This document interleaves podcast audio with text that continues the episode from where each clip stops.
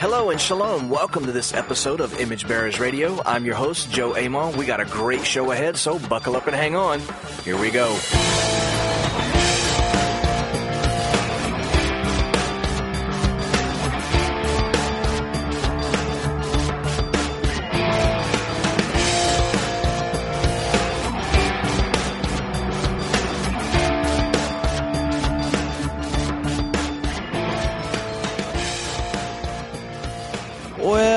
Shalom, shalom, everybody. Welcome to this episode of Image Bearers Radio. I am your host, Joe Amon, coming to you all the way from Southwest Louisiana. And I just want to know, how are you?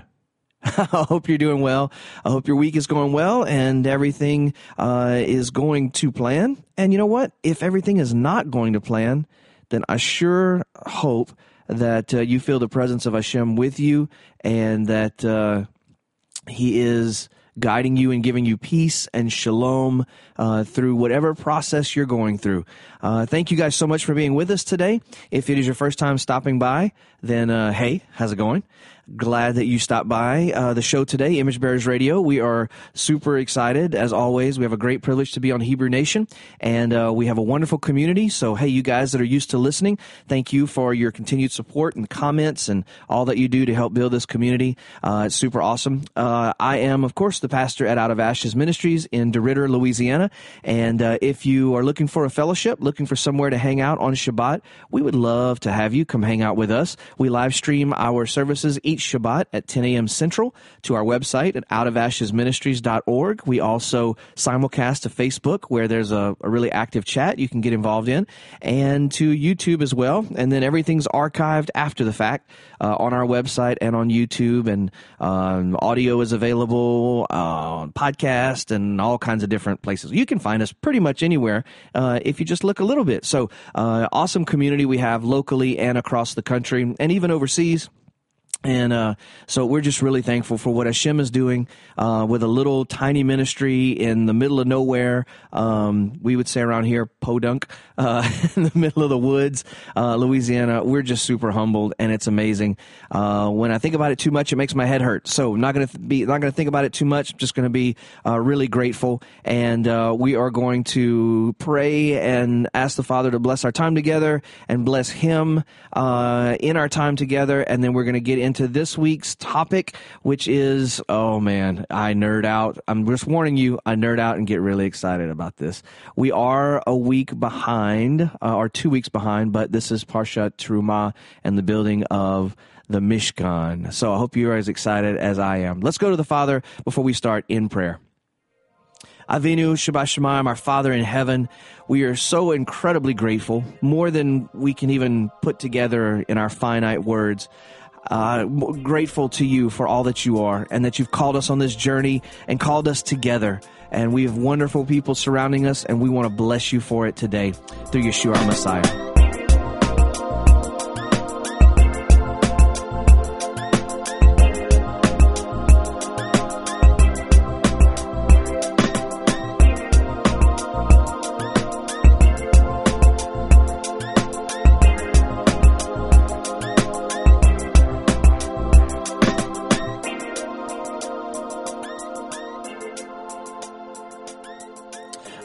Right. So this week, as I said, we are two weeks behind, I believe. Uh, we took a couple of weeks uh, to do um, Parshat Mishpatim, which uh, we took two weeks to talk about uh, Hebrew slaves, Eved Ivrit, um, and uh, and biblical slavery and what that looks like. Uh, because I think all of us that are Americans tend to have a lot of baggage when it comes to this particular uh, biblical text.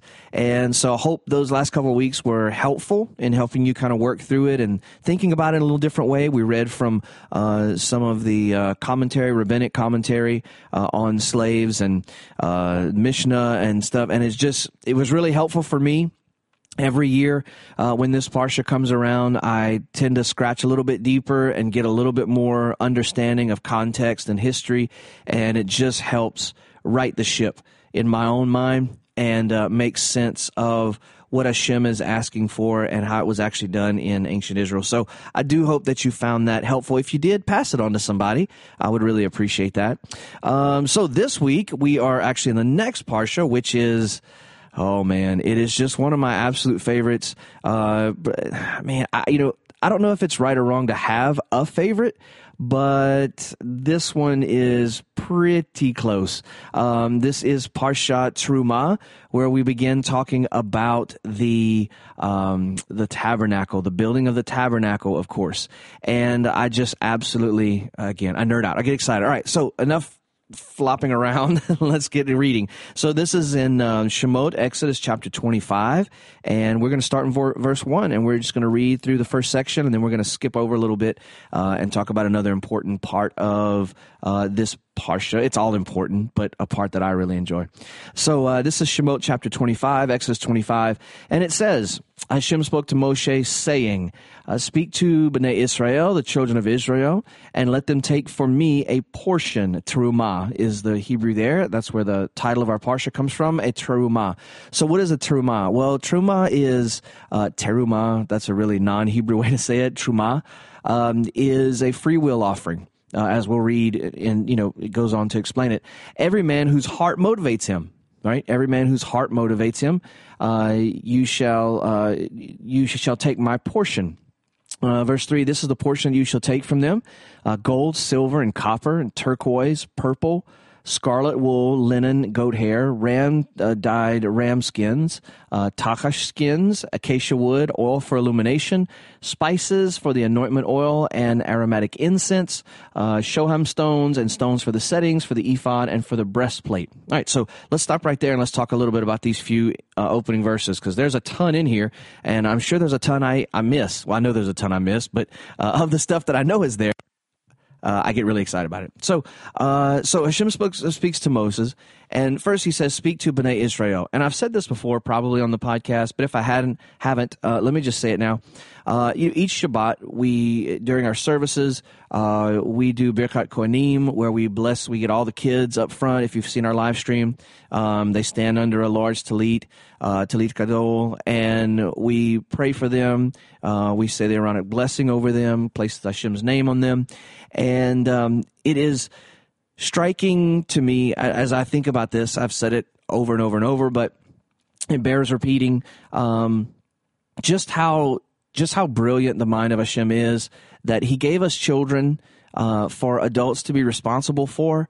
And we all know if you've raised children, you know how difficult it is. Uh, it's it's difficult, but it's fun and it's uh, exhilarating and it's frustrating and it's the wildest adventure you'll ever go on, um, all wrapped up into one into one big experience. Um, but something came to me several years ago. Uh, you know, in all of our striving and our struggling as adults to you know, to try to please God and try to find truth. And, you know, I have the truth. No, they have the truth. Or we have the truth and, you know, whatever. Um, and, you know, false prophets over here and false prophets over there and, and all the stuff that we do, the judgmental stuff and all the criticisms that we have. Um, one thing that we don't we don't remember is that the scriptures never call us the adults of God. The Torah, the none of the scriptures ever goes. He never goes. Moses, finally, after, you know, 40 years in the wilderness, speak to them as adults. Never does. He always refers to Israel as the children of Israel, B'nai Israel, the children of Israel. And I just think that's really super comforting for me um, that God doesn't see me as an adult. Woohoo! Win. That's a win. That is a big win on our part because uh, we're learning, right? And so take a deep breath. Um, I'm not saying, re- you know, relax in, in your you know your pursuit of Hashem or anything. That's not what I'm saying. But I'm saying in the the self uh, the self doubt, the self judgment, the self uh, you know criticism, and all that kind of stuff. Take just back off on that a little bit. God sees us as children, and He gave us children. I believe in large part to show us what He sees. So you know, I hope that's helpful for someone today. It's helpful for me every time I think about it. Uh, because I take myself way too seriously sometimes. And it's good to remember that I expect more, we expect more of ourselves. I expect more of myself a lot of times than I think Hashem does. Ooh, I know that hurts. Uh, but anyway, I think it's true. All right, so speak to the children of Israel, Bnei Israel, and let them take from me a portion, like I said, a terumah, which is a free will offering, which it means uh, if someone's heart moves them to give, they give. If someone's heart doesn't move them to give, they don't give. And everybody's good with it. Um, it, but it's a free will offering, and no, there's no set amount. There's no stipulated amount. Uh, now, when I taught this a few weeks ago at our Shabbat fellowship, I went into the tithe, et cetera, et cetera, and all that. If you'd like uh, to hear that, go back and check out um, Parshat Truma um, a couple of weeks ago on our website or on YouTube uh, because there's some interesting things that I, I, interesting ways I look at the tithe that I don't hear many other people talk about in the in the same way. And so if you have questions about the tithe or struggling with the tithe, go check that out. You might find it helpful. Um, but Cliff's Notes version is. Uh, well, no, I'm not even going to get into it because I, I, don't have time this episode. Go, go check that out. Uh, all right, and he says so. Then he goes through all the things that uh, they are to take uh, as in the terumah in the offering, and uh, just some just some uh, nerdy Hebrew stuff, real quick. Uh, in verse 4, your translation might say turquoise, it might say blue, it might have different, you know, descriptors for that, uh, that word. Um, and this is a, a, kind of a big deal with those of us who uh, start wearing tzitzit when we start learning Torah and we read the commandment in, um, in uh, Bamidbar and Numbers and um, we want to wear tzitzit, right? And we see this thing about blue. And so we go down to Hobby Lobby. Don't laugh. I know you've done it. I've done it. I did it for years. We go down to Hobby Lobby and we find a blue, like what we think a blue should be. And we tie it in our tzitzit, usually with other colors and whatever. that's cool. Um, but we, we have this idea of blue. Well, what, what color blue? Well, some say turquoise, some say this, some say that. Um, in the Hebrew, it's techelet, which is actually a color. It's the name of a color. Um, it's not a, you know, it's not like, uh, blue. Just pick something in the blue family. It can be navy blue or it can, no, it's techelet is a color. Uh, and it, it comes traditionally from uh, the murex snail uh, in Israel, which is, again, a whole nother discussion about why can you use uh, the byproduct of something that's unclean. Um, what is that all about? And we don't have time to get into that either. But um, but this uh, this is techelet. Um, there's some interesting things about techelet. Uh, particularly, I find interesting when Moshe goes up on the mountain, right, uh, to receive the commandments. Uh, he goes up with 70 elders and they have a meal halfway up the mountain and then Moses leaves them and he continues up and goes the rest of the way, right? And when he's up there on the mountain, um, what does it say that he sees? He, it says that he sees uh, he sees the hem of Hashem's garment or the, the, the, you know the bottom of his robe, the train of his robe, and he sees sapphire. Most translations will say sapphire, um, but that idea is that the that blue color that he sees is the floor of the throne room. Um, which in ancient cosmology, and again, I'm not a flat earther, I believe the Bible assumes a flat earth but doesn't teach a flat earth. And so in ancient cosmology, the earth is a solid, the sky rather, is a solid dome um, and the color of the sky is techelet. That's the that's the the sky uh, color, which the ancients believe that Hashem set above the earth, right, and ruled over above the earth. All the gods did. So this is um this is it fits, it ties together, and we are to wear that techelet in our tzitzit. Um, and so uh, that's turquoise blue. It's Techelet, and you can buy Techelet. Um, if you do buy Techelet online, make sure you buy Patil Techelet, P-T-I-L Techelet. Uh, it doesn't run, and uh, it is the most accurate that we know of uh, today. And so buy the right Techelet or you'll be very, very sad.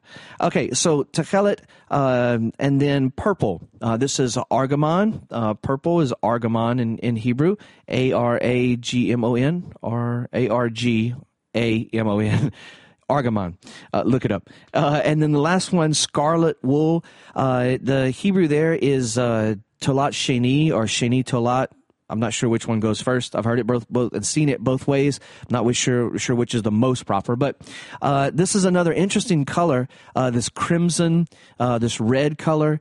Uh, archaeologists tell us that uh, this color came most likely from this certain worm that lives in a certain type of tree uh, in a, in groves in the land of Israel and this worm was was smushed or whatever, and the dye came from this worm, which again is a non kosher animal, and we're using its byproducts for the tabernacle. I know it doesn't make sense, but again, not for this episode necessarily. Um, but a couple of interesting things about the murex snail and the the tree worm, where the techelet and the uh, the talat sheni come from, is that uh, when Israel was out of the land for for all the years that they were out of the land, these these uh, insects and crustaceans started to they became basically extinct, and you couldn't find them. Researchers, you know, had no idea uh, what was happening. It was only when Israel came back into the land that they started to they started these things started to come back into they started to repopulate and uh, there's a story uh, Joseph Good tells about uh, them actually finding a grove of trees with this particular worm for the crimson, uh, the crimson dye, and uh, it's really it's really fascinating. Uh, the fact that when Israel's out of the land, the things that the land is supposed to provide just start to degrade almost. And then when, when the people of Israel, the Jewish people, come back into the land, the land comes back to life because it's a partnership. And I, I said this a week or two ago. Um, if you have a land and no people, then you don't have anything, right? If you have a people and no land, then you, you really don't have a, a, nation. And so it's important that the land and the people, they're a partnership. They're tied together, inextricably tied together, I believe, by the promises of Hashem. So it's a, it's a really important and interesting thing. Uh, and so then we have linen and goat hair. That's pretty easy. Uh, red dyed ram skins. Yep, cool. And then we have this thing in the Hebrew. I'm reading from uh, ArtScroll uh, Chumash. Uh, if you read from the JPS or from the Koren Bible or from uh, Koren Tanakh or from the ArtScroll Tanakh, I think has it. Any of the more, any of the Jewish translations, it'll probably have Tachash skins. If you read from a, a, a non-Jewish translation, you know, NIV, NRSV, ESV, um, it has a whole range of stuff. Um, some have badger skins which is interesting. Some have like porpoise skins. I think I even read one translation, and some of you may know, I don't remember which one it was, but it even mentioned like unicorn, unicorn skins. Really, there's some really interesting things. And when you really dig at this word and and you listen to you know uh, listen to experts talk about it, um, they'll the the people that know they'll tell you like we don't really know. so um, you know I don't know that it was porpoise, which which would be kind of cool because it would be um, it would be weather, you know, waterproof, which I guess would be a good thing. For, I, I, don't know. It also could be a dyeing process, is something else that I've heard. Um, it could be a process of a way of treating wool and dyeing wool um, that Tachash refers to. A certain, you know, it, it changes it to a, a Tachash skin, uh, a certain dyed skin, a treated skin. So I don't know. That's a, you know, that's another thing. Not sure, um, but it's interesting to see all the variation. And uh, the truth is, we don't really, really, really, truly know. Uh, okay, and then we have uh, yeah the wood and the oil and the spices, and then the stones uh, for the ephod and the breastplate. All right, and then verse eight, verse eight says, "They shall make a sanctuary for me, a sanctuary for me, a mikdash, um, that I may dwell among them, that I may dwell among them." In verse nine like everything that I show you, the form of the tabernacle and the form of all its vessels, and so shall you do. So, the the the the big question here, or the big idea here for this first segment is what is it how how is it fathomable that the indescribable uh, larger than words uh, you know, conceptually, we can't even wrap our heads around the idea of God, right? I mean, let's just be honest. Yes, the scriptures explain God and explain how He works in people and in creation, but when we think about the the you know the enormity and the just the the unbounding idea of what what and who God is, we can't wrap our minds around it. It's too it's too big for us.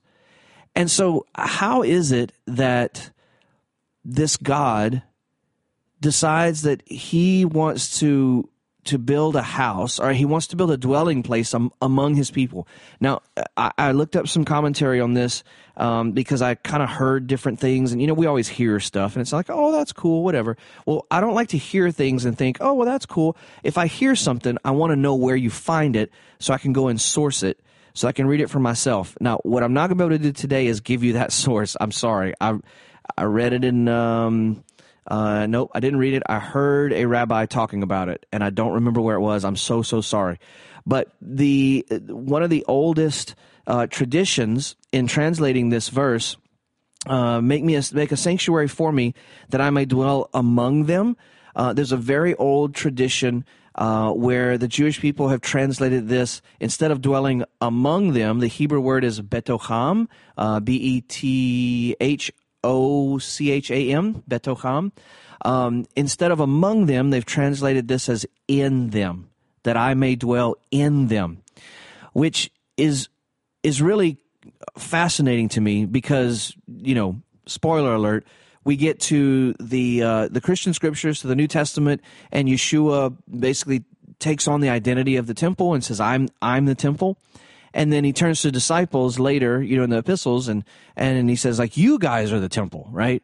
And uh, we we we see that in the the epistles and through Paul's writings and stuff. And so this this the the the thing that we always fight is, um, you know, in in Christianity, the idea is well you know, back then God just dwelt among them, and now God dwells in us. And that's the big difference, right? They could never have God's presence in their hearts, in their lives. And now we can. And so that's the, you know, that's a big difference. And this shows that there's a very, very, very old understanding that Hashem might have dwelt among them in a, you know, in a, a tent, in a structure, but that the people understood it are are not long after you know the this original generation um, they began to understand that as that it wasn't just good enough to have Hashem in their midst but that they were all responsible to make a place for them in their own lives for him in their own lives in their own hearts. And uh, and I personally believe that that's what the Mishkan and the uh, the services, the korbanot, the offerings, uh, all these things are about is about interfacing uh, to where to to teach us uh, to be the the the uh, uh, the the Torah, um, Torah Habayit, uh, the the Torah of the temple, the teaching of the temple, is to instruct us how to make a space for Hashem, and and that's what the temple and tabernacle is all about. Um, this, you know, we we come in, and I've said this recently, but we come into Torah different ways, right? Uh, some of us come in through Shabbat, and like that's how the Father, you know, stirs our heart. Some of us come in through, you know, I came in through dietary instructions. To be honest, um, that's how I found out that Torah was a thing, and kind of got my, you know, my switch flipped. And um, but you know, we all come in different ways, and I think it's important that we understand the centrality of sacred space to the Torah, um, of the tabernacle of the temple to the Torah. Uh, because if you think about a wheel, think about a bicycle wheel, right? And it's got all these spokes, all these wire spokes. And what are the spokes there for? Well, they they push out and they pull in on the circumference of the, the tire to keep it round. And if you, you can tighten, loosen those spokes, and if you tighten or loosen in certain ways, the tire becomes misshapen. Uh, if you take spokes out, the tire becomes misshapen. But the worst of all is if the hub is removed. If the hub is removed, then the spokes have nothing to attach to. Then the tire is no good. It, it's just, you know it it just goes kaput. Um, it's no good for anything. And so I'm really convinced, and I, I really this is really something I'm really passionate about is this idea that we don't study the tabernacle, we don't study sacred space. So you may study the Sabbath, but you may not study dietary, or you may study the Moedim, but you may not study the name, or you may study the calendar, but you may not study Kedusha, or all these different things. And seeing the feast days, seeing the name, seeing the calendar, seeing the all the, the elements that we you know that we have so much derision and division about in the kingdom seeing all those things through the context and through the, the filter, the hub of the tabernacle, the temple, sacred space, it would fix all of our issues. It would fix every single disagreement and all. It would it would almost completely negate all of that foolishness because we would see it through the lens and its proper placement, proper perspective. Stick around because after the break, we're going to get into the mercy seat. We'll be right back right after the break.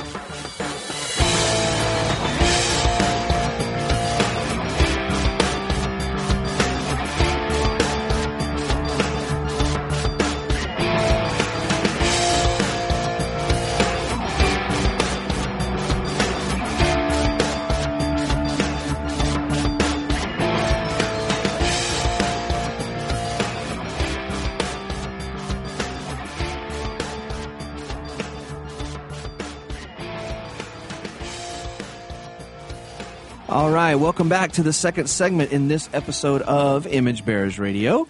I uh, appreciate you guys sticking around. So, um, yeah, I, I told you I was going to nerd out. I don't have as, uh, enough time to nerd out like I would really, really like to. Um, but let me just beat this dead horse from last segment again. Um, listen, it is vitally, vitally, vitally important that we study the temple and the tabernacle. Um, I think, oh, golly, you sound like a lot like Rico Cortes. Yeah, I mean, I love, I love the work Rico is doing. I love the work that Joseph Good has done. I love the work that's going on around the tabernacle and temple because it's we we wear as Christians we always wore this badge of honor like, well, we're the temple now, and and that's great. Except we don't have we don't have a, an inkling, not even a smidgen of an inkling, nary a clue about the temple and about how it worked and what its purpose was and what its functions were and uh, just all the dynamics of the temple. But we're it. We don't know what it is, but we're it. And um, man, I think the kingdom has suffered for that. I think it's suffered for that. Um, uh, you know, again, the, the temple is the hub that holds all of the Torah together, in my opinion, uh, holds it in balance. And, you know, what we know about the tabernacle from Christianity, depending on what background you come from, uh, you know, I spent some time in like charismatic and, and spirit filled circles. Uh, and, you know, we talked a lot about the menorah, right? Because obviously that's Jesus. I, I don't know. Um, and we talk a lot about the altar because that's where you come to, you know, to get saved again or whatever. And, uh, and then we, and that's, you know, we talk about the holy holies, you know, holy of holies. We talk about the Shekinah glory and, um, you know, we, and, and that's the things that we know. Um, and yet we don't know anything about the temple's function. Um, we don't know its form. And Yehezkel Ezekiel, uh, commands us, uh, actually, I think it's in this week's Parsha, um, that uh, the, the, children of Israel, he said, you know, teach them. God told uh, uh, teach them the form of the temple, its functions, its gates, and their ordinances. Its you know all of its practices and ordinances and all of these things. I mean, um, there's a lot, a lot to learn, and that's why the the research and the work of Joe Good, uh, especially Enrico Cortes, and some of these guys is so so incredibly important because they are teaching us stuff that has been lost uh, to us for generations, for you know, or maybe have never even been known to the non-Jewish world, and uh, it's really, guys, it's it's super important. I mean, I can't stress enough. Now, and that doesn't mean that you know everybody's going to become a you know twenty four seven uh, temple nerd. Um, I, that'd be great, but I know that's not feasible. Uh, but I would encourage you to to find teachers that are teaching about the temple, uh, good teachers. You know, I, like again, Joe Good and Rico Cortes. You know, some of those guys, um, and and people that are connected with them, and and learn from them. If you can't study it yourself, find someone that is studying it and see what they have to say about it and what they can teach you. I think it's just absolutely, absolutely important. All right, so uh, um, I'm just going to run on, run on, run on. I could say the rest of the episode and just go like it's really important and just just talk about that, but we're not. Uh, I want to flip over in this parsha, so it talks about the. Um, uh, well, first of all, before we leave that, he says um, in verse nine, like everything that I show you, and so it's it's uh, very important to understand that uh, when Moshe was on the top of Sinai, uh, he is shown in what the Hebrew is called a tavnit, T A V N I T H, or T A B N I T H, um, tavnit, which is a blueprint. And the blueprint cannot change and does not change, even though we go from a mishkan, from a, a, a, a tabernacle, uh, to a Solomon's temple with Solomon's palace. And then we have that's the first temple, and then we have Zerubbabel's temple um, in the second. That's the second temple, and then we have this massive and uh, lifelong expansion project by Herod um, in the into the first century, and um, so, uh, uh, but besides all of that, the temple part itself, the, the the the building and its courts and its gates and all stays the same according to the blueprint, and uh, that's really really really important. Now, what did Moshe see? We don't know, but uh, it's it's important to understand that. So then we talk about the ark, uh, right in verses ten through sixteen, uh, and the ark is of acacia wood and covered with gold, with staves and the ark of the the uh, the I'm sorry, the testimonial tablets are placed inside. And then we have in verse 17 the cover, the cover. So this is again from a Hebrew from a Jewish translation, and uh, yours is going to read a little bit differently, probably if you have a different type of translation. But starting in verse 17, he says, "You shall make a cover of pure gold, two and a half cubits its length, and a half a cubit and a half its width." And you shall make two cherubim, cherubim of gold, hammered out. You shall make them from both ends of the cover. And you shall make one cherub from the end on one side, and one cherub uh, from the end at the other. And from the cover you shall make the cherubim at its two ends. The cherubim shall be with wings spread upward, sheltering the cover with their wings, with their faces towards one another. Toward the cover shall be the faces of the cherubim. You shall place the cover on the ark from above, and into the ark you shall place the testimonial tablets that I shall give you. It is there that I will set my meetings with you, and I shall speak with you from atop the cover, from between the two cherubim that are on the ark of the testimonial tablets, everything that I shall command you to Bnei Israel, the children of Israel. So this is, uh, of course, speaking of the cover of the ark. And there's some interesting. There's an interesting translation choice here in uh, some of the English versions. And this is this cover that we read about is called the mercy seat. Um, now, the interesting thing about that is the words mercy nor seat, neither of those words are in the text. Uh, it's not the mercy seat. It's in Hebrew the kaporet. Kaporet, K A P P O R E T, kaporet. Uh, that is the cover. And uh, so, where do we get mercy seat? Well, let's first talk about the the um, the functions of the cover. Well, we know it holds the cherubim, right? The uh, uh, the cherubim, but we also know one very very important thing that we actually are told its function. And he says, uh, Hashem says in verse 21, um, I'm sorry, verse 22, it is there I will set my meetings with you um, you know, when he when he speaks to him, his appointed times, his moedim, I will set my meetings with you, not just the feast days, but any any set time where Hashem says, "Come before me, I want to talk to you." It's going to be right here before uh, the mercy seat. So this is uh, important to kind of get your head around. So you have while the tabernacle is actually being constructed, the the whole and all the furnishings are being done, uh, uh, you know, being uh, fashioned and created from the truma that's been given. Moses is actually he sets up the ohel moed. The ohel moed is the tent of meeting. Ohel tent, moed meeting. Right. So we get moedim, the meetings, the appointed times. So this is could be it. Sometimes I think it's called the the tent of appointment, um, the tent of meeting. Uh, it's it's got different ways to translate that, but the Ohel Moed is actually set up uh, outside or away from the construction site, and inside the Ohel Moed are, is the holy place, which uh, contains if you walk into the uh, to the holy place through the through the curtain, the paroket called the paroket. If you walk in through the paroket, uh, on the right you have the lechem hapanim, the table of showbread, where there's 12, two stacks of six loaves, 12 loaves altogether um, that are changed out regularly. And then on the left side you have the menorah, um, the seven branched uh, candlestick, the menorah. And then in front of you, uh, you have the ark of incense uh, or the altar of incense, rather. Uh, and so that is the holy place. There is another paroket, another curtain that divides the holy place from Kodesh HaKodeshim, the Holy of Holies. And uh, in there, the only thing in there is the Ark of the Covenant, uh, Aron Kodesh, the Holy Ark.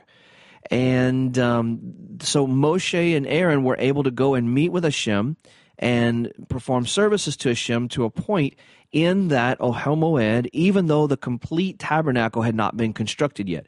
When the walls of the tabernacle, the curtain, all the outside curtains of the tabernacle, the laver had been completed, the altar had been completed, everything, the, the Ohel Moed was then moved into uh, the enclosures and was set up there. And so uh, the the whole thing began to function at that point. But where Hashem met with Moshe and Aaron uh, before that was the Ohel Moed, which is actually set up in a separate place uh, to the north, if I'm not mistaken, uh, of the actual sanctuary site of the tabernacle site. And um, so this thing about the ark is where Hashem would meet with Aaron, where he would speak with him everything that would be concerning uh, Bnei Israel. So let's talk about this kaporet again, this cover. So we know it's the place for the meetings, right? That's that's laid out perfectly in Scripture. That's very very clear. Um, but what else is there about the kaporet, uh, about the this cover? Well, if you think about the word kaporet, kaporet, is there any other word that you can think of that comes to mind when we say the word kaporet? Now, some of you may already know this, some of you may not, but the word I'm looking for is kippur or kippurim. Yom Kippur, right? We call it the Day of Atonement, okay? Um, but Kippur comes from the same word as Kipporet, which is to cover or to wipe. Uh, in, in Kippur is more of an idea of wiping, uh, like wiping with blood, blood that's cleansing. Uh, to to cleanse, and so this this idea of the cover tied to Yom Kippur that's why is that so interesting? Well, we're going to read about it. So if we flip over to uh, Parshat Acharei, which is in Vayikra, Leviticus chapter 16, uh, this is all about Yom Kippur. Chapter 16 is all about um, Yom Kippur, or more technically accurate, Yom HaKippurim, uh, the Day of Atonements. All right. So it's the death of Aaron's sons. Um, and then we get to casting lots, and there's an explanation, uh, a general, I'll say, explanation of the Yom Kippur service, because the Yom Kippur service is highly, highly detailed, highly choreographed.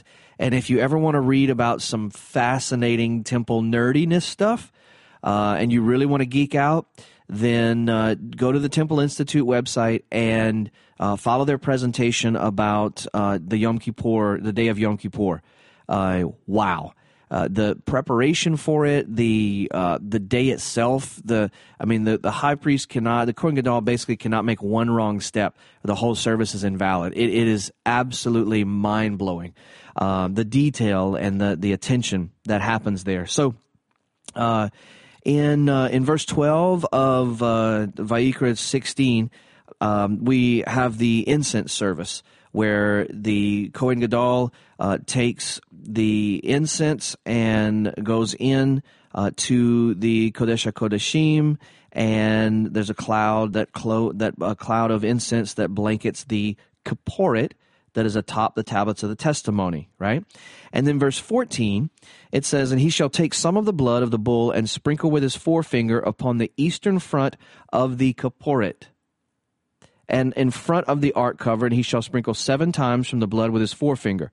He shall slaughter the sin offering, the chatat, or the the sin offering, purification offering is another way to uh, translate that uh, the the purification offering he goat of the people and bring its blood within the curtain, and he shall do with its blood as he had done with the blood of the bull, and sprinkle it upon the ark cover, upon the kaporet, and in front of the kaporet. Thus he shall provide. Listen to this verse. Thus he shall provide atonement upon the sanctuary for the contaminations of the children of Israel, even their even for their rebellious sins among all their sins and so shall he do for the tent of meeting that dwells with them amidst their contamination. Any person shall not be in the, the tent of meeting, the Ohel Moed, when he comes to provide atonement in the sanctuary until his departure. He shall provide atonement for himself, for his household, and for the entire congregation of Israel. Verse 18 He shall go out to the altar that is before Hashem and make atonement upon it. He shall take some of the blood and the he goat, etc., and it, it explains the, the service there what I want to really stress about this is that the day of Yom Kippur, and we're going to tie this all back together to Kippurit and cover and all that stuff.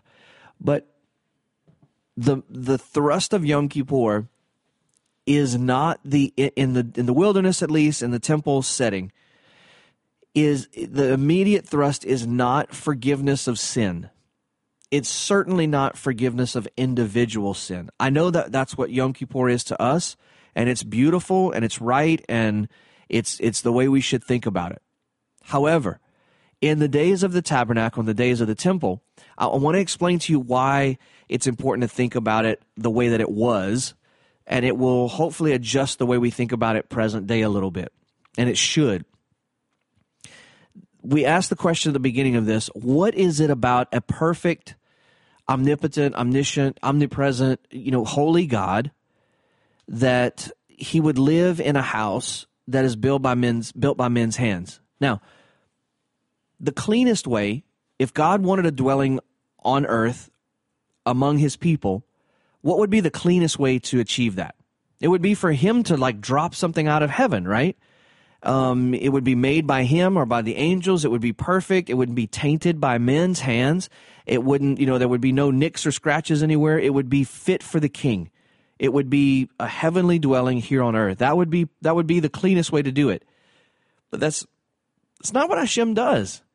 He wants to partner with the people. He wants the people to build his house. I think this is a pattern we see over and over and over throughout Scripture.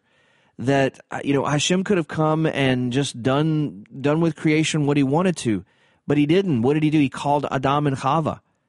Right? He could have just done it himself, but he didn't. He wanted to partner with humanity in his dwelling, a place fit for the eternal King. Wouldn't it be better if he just came, if he just sent it down, you know, from heaven, just perfect?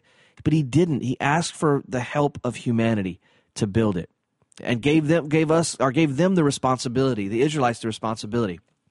Now, when Hashem moves in, when the altar is dedicated, seven days, and Hashem consumes, his presence consumes the altar, the offering on the altar, and he moves in, the Shekinah moves in, then the house becomes holy because of who lives in the house, right? So, parents, kids, I want you to really think about this because this is really a parent kid lesson. This is a family lesson. The house is holy because of who lives in the house. The tent is holy because of who lives in the tent. Now, the people, the priests who are coming to serve in the temple, in the tabernacle, they're not always exactly holy. They're not always exactly right physically or spiritually, emotionally, mentally, right? We're human. We have bad days. It happens. Get over it. The Kohen Gadol himself probably sometimes is a little off and is not giving his best to Hashem. Maybe he missed, maybe he walked near a dead body and didn't realize it, or something, you know, something crazy could happen, and, and then he goes into service and doesn't know it. Not on Yom Kippur, but just during his regular, you know, regular daily, weekly services.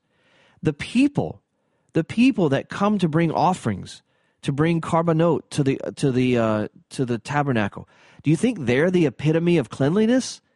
Uh, uh, and I don't mean cleanliness like you know they took a shower and they have deodorant and cologne on. I mean just ritual purity, that purity that only happens when you interface with the tabernacle. No, of course they're not.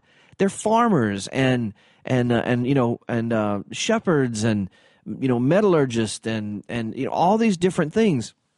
They are not priests and their their day to day life is not necessarily um, impacted or governed by be having to be in the tabernacle, and so they can they contract they they mess up. They contract stuff on the way of doing life, but they bring those things to the tabernacle when they come to bring their tamid offerings, their morning and evening daily offerings, and so throughout the year, the tabernacle becomes contaminated.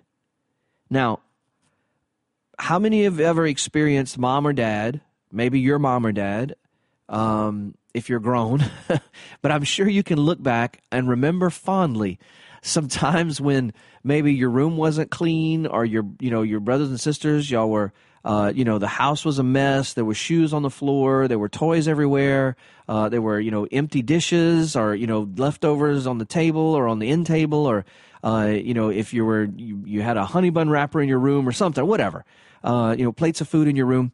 And do you remember mom or dad absolutely losing their minds from time to time and cleaning house and like throwing stuff away and it's just like a tornado comes through the house, right?